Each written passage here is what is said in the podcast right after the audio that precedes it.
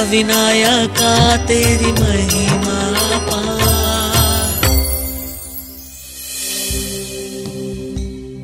वर्ध विनायक का मंदिर महाराष्ट्र के रायगढ़ ज़िले में महाड़ गाँव में स्थित पवित्र अष्टविनायक मंदिरों में से एक है।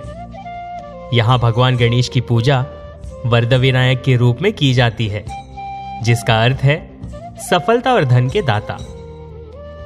यह मंदिर छोटा है आठ फीट गुना आठ फीट लंबा है और इसमें सोने की परत चढ़ा हुआ एक गुंबद है। यह मंदिर चारों तरफ़ से हाथियों की जटिल, नकाशीदार मूर्तियों से घिरा हुआ है।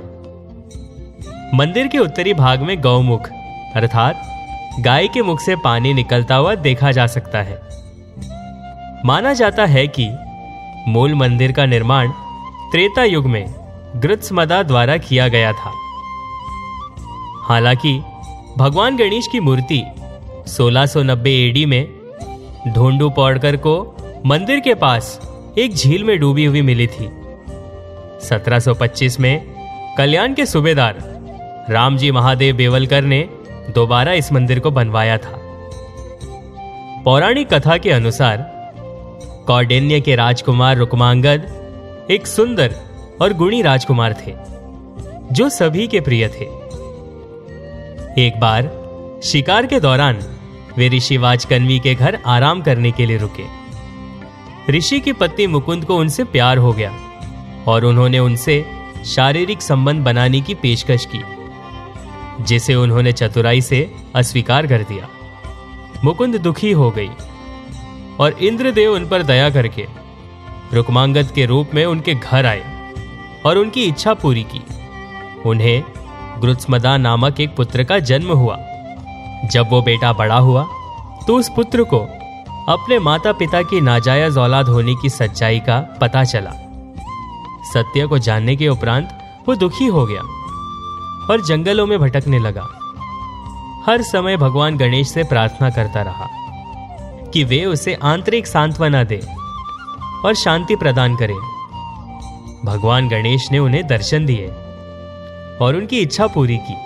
ग्रुत्समदा ने भगवान गणेश से जंगल को अपना निवास स्थान बनाने और उनसे मिलने आने वाले लोगों को आशीर्वाद देने का अनुरोध किया। भगवान गणेश सहमत हुए और वर्द विनायक के रूप में अवतार लिया। श्री वर्द विनायक की मूर्ति स्वयंभू मानी जाती है। वर्द विनायक की मूर्ति बैठी हुई मुद्रा में है और इसकी सूंड बाई और मुड़ी हुई है। मंदिर में दो मूर्तियों की पूजा की जाती है। एक असल मूर्ति, जो सिंदूर से मढ़ा हुआ है, और एक नई मूर्ति, जो संगमरमर से बनी हुई है।